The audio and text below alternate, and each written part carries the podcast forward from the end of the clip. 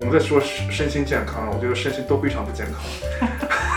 这样这样，在追着你跑，你知道吗？我个人呢是那种比较比较喜欢 push 自己的人，当然我同意。我当然 就是你会让别人看到，哦，原来意大利语并不是说只有这么窄一个一个一个轨道。嗯。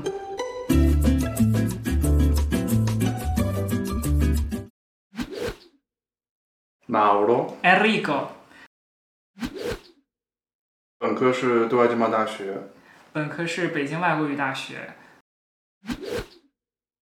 美国密西根大学安娜堡分校罗曼语言文学意大利研究。意大利帕多尔大学威尼斯大学联合培养文化人类学专业。其实最后这一个部分呢，我我想聊一下可能很多人都关心的一个话题，或者说最近这几年都比较关注的一个话题，就是博士生的这个身心健康，就身体和心理健康。我从我个人角度来说的话，因为博士生的这个性质就决定了你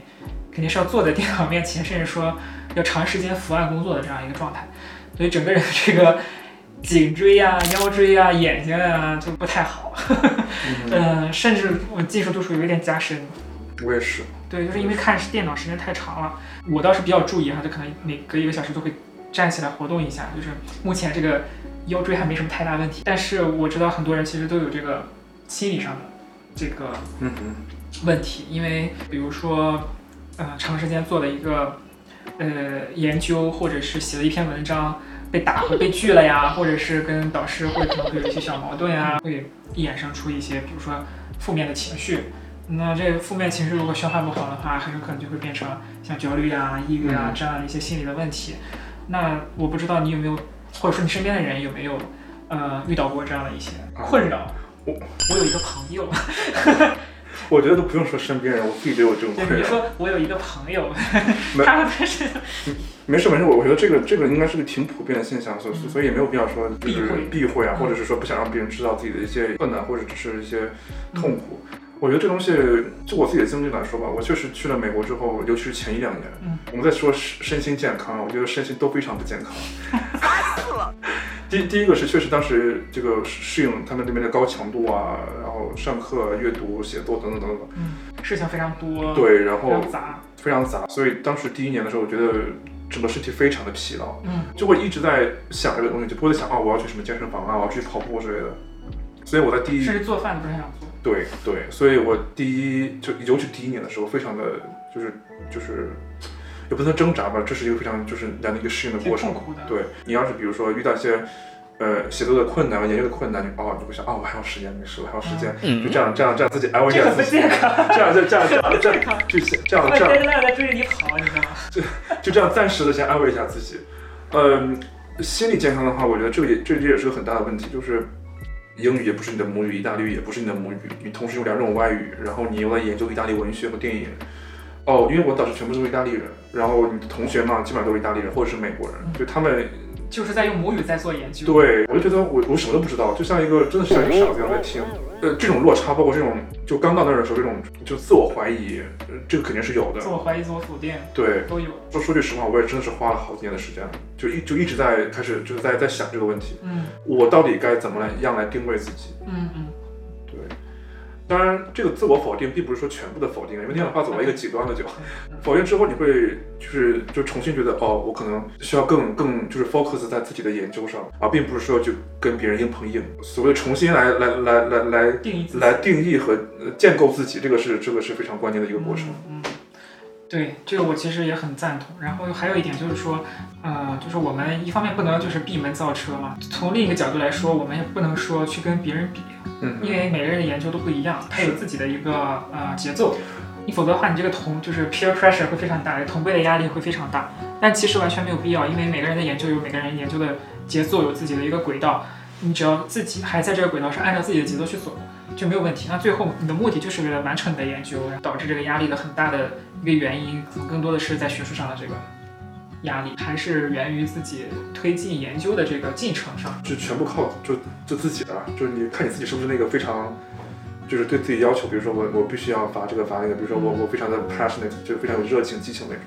否则的话学校老师都不会要求你有什么发表之类的。哦，在学校期间，他们的要求更多就是你完成学业就可以了。是是，你要上课，你要教课，你要写论文。其实就其他什么发表啊，什么开会啊之类的，这个没有什么硬性要求。大家都知道，肯定是要发文章的。对对。所以就是我觉得自己 push 自己的这个，自己卷自己就比别人比别人要要这样的话是自己的就就就自己动力在在 push 自己。啊，刚才说到这个，其实我还想提到一点，就是每个大学都有自己的这个心理咨询中心。所以就是如果说真的遇到这样的问题的话，还是要嗯积极的去寻找解决办法。焦虑、抑郁的情绪非常呃常见，尤其是在博士生群体当中，比率也是非常高的。就希望。看到这个视频的你们，如果如果真的是需要有这样方面的心理需求的话，真的是去积极的寻求帮助，我觉得这个还是最好的一个解决办法，对吧？对，而且我觉得在在国外的话，实际上有几个就是中国的朋友也是很关键的，因为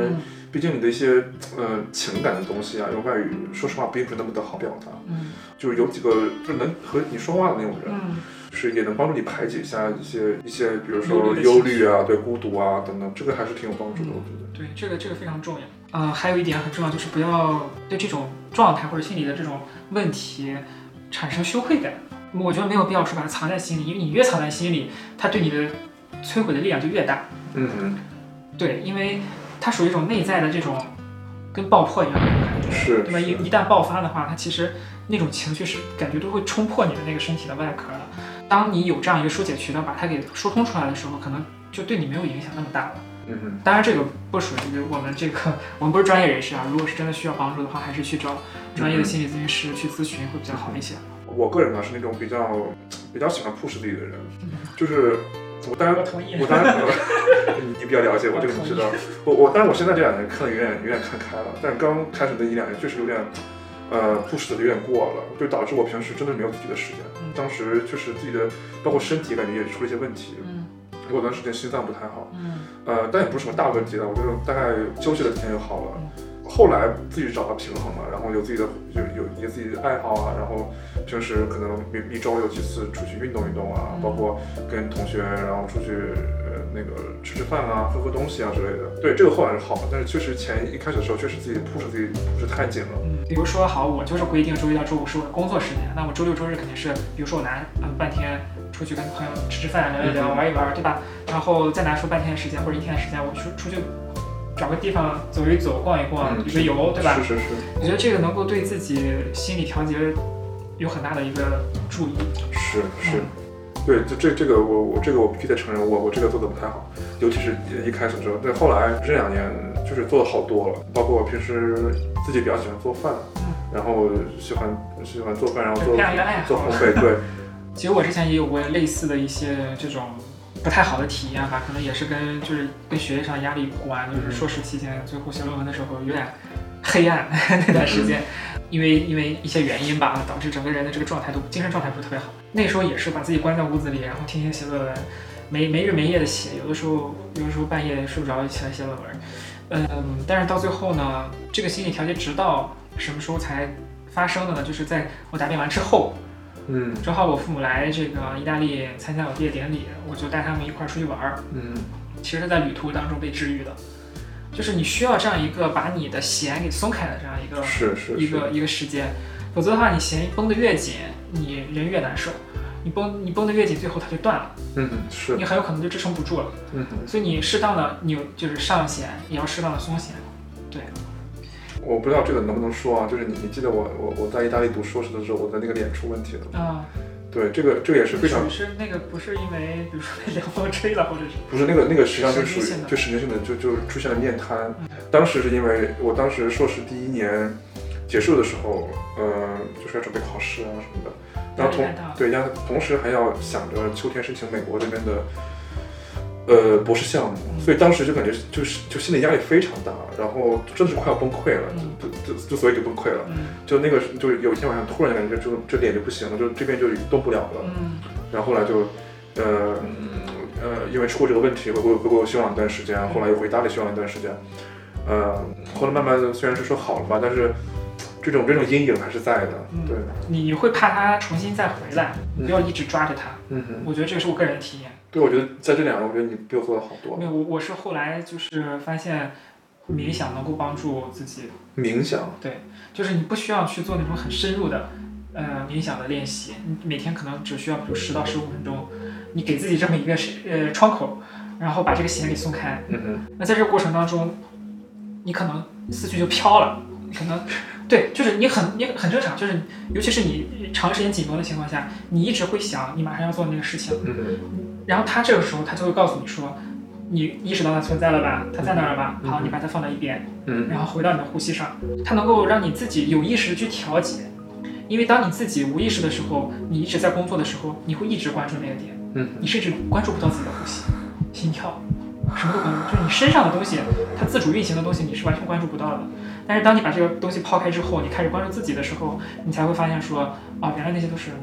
跟我没有什么关系。嗯，讲的越来越越越来越玄乎。但是我觉得，但是我觉得确实对我帮助很大，对于缓解一些情负面情绪、消化一些情绪是很有帮助的。就但凡觉得自己就心情不太好，有点失落的话，就就就就得学校学学会自己做就自我做好调节。对，要消化掉这些东西对。，有一种现在就业可能更多的一个困境在于，就是说很多用人单位他不只是想用你的小语种技能，而是说还希望你有一个专业的一个背景其他的背景，其他的专业一个背景，所以这种相结合的，我觉得就所谓的这种什么复合型人才，嗯，可能未来会比较嗯吃香一点。嗯我倒不是说语言只是一种工具，语言不只是一种工具。嗯我觉得首先学语言需要一个很强的兴趣推动、兴趣的驱动力。嗯，是有余力的话，我觉得可以自己去开发自己另外一个兴趣的领域或者兴趣的一个方向。就是作为一个职业方向的话，也也是可以的。对，语言专业只是一个起点，就是让你能够打开另外一个世界的大门。当你走到这个世界的时候，你会发现其他的一些很有趣的东西。你再去根据自己的兴趣去甄选之后，你你才会把这两者结合起来，然后再创造出一些新的价值。嗯，你这说的太好了，我都不知道怎怎么怎么来补充了。我觉得这地方应该出来一个花字，商业互吹。我这个呃，当然我完完全同意你的观点啊嗯。我我我我并不是说在在自己在在在那个在 sell myself，啊我并并并不是在干这个事情，我只是说我觉得呃我们现在粉丝少，可能 也销不出去。没事，反正这个也是给别人嗯提供一种可能性。对，别人在看的时候，哦，原来他他在意大利读人类学，哦，原来他去了美国，嗯就是你会让别人看到，哦，原来意大利并不是说只有这么窄的一个一个一个轨道。嗯，对，我觉得这个也是我想做这个系列的一个原因吧。很多，比如说本科毕业的学生，他可能看不到十年之后这么远，看到不同的一些在不同领域的这些人，他们的发展情况是什么样子的。那通过这样的一个方式呢，我觉得也是让更多的人也去了解意大利语这个，甚至小语种这个专业它的一些，呃，就像你说的可能性、选择，在现在在这个社会当中也很难。对对，就是你当你有选择的时候，其实你是竞争力最强的那一方。所以当这些选择可能性出现的时候，你就是可以去考虑了。你不会就是目光只局限于语言类的专业或者是语言类的工作，你可以把你的视角放宽，甚至把你的这个人生体验，所谓把它给变厚。是是对吧，出国留学并不适合于每一个人，但是只要是出来之后，你会看到一个，或者说你的嗯思考某一个问题的这个角度会发生变化。嗯我希望通过这样一一系列的一个节目，能够带给大家呃选择一些可能性啊，让大家能够看到一个呃学习意大利语的或者学习小语种的啊这样的一个学生，他在十年之后能够到哪一些领域发展，或者说他们在这些领域发展的怎么样啊？希望这一期的节目能够让大家喜欢，也希望大家能够点赞、收藏、转发，一键三连，谢谢大家。拜拜拜拜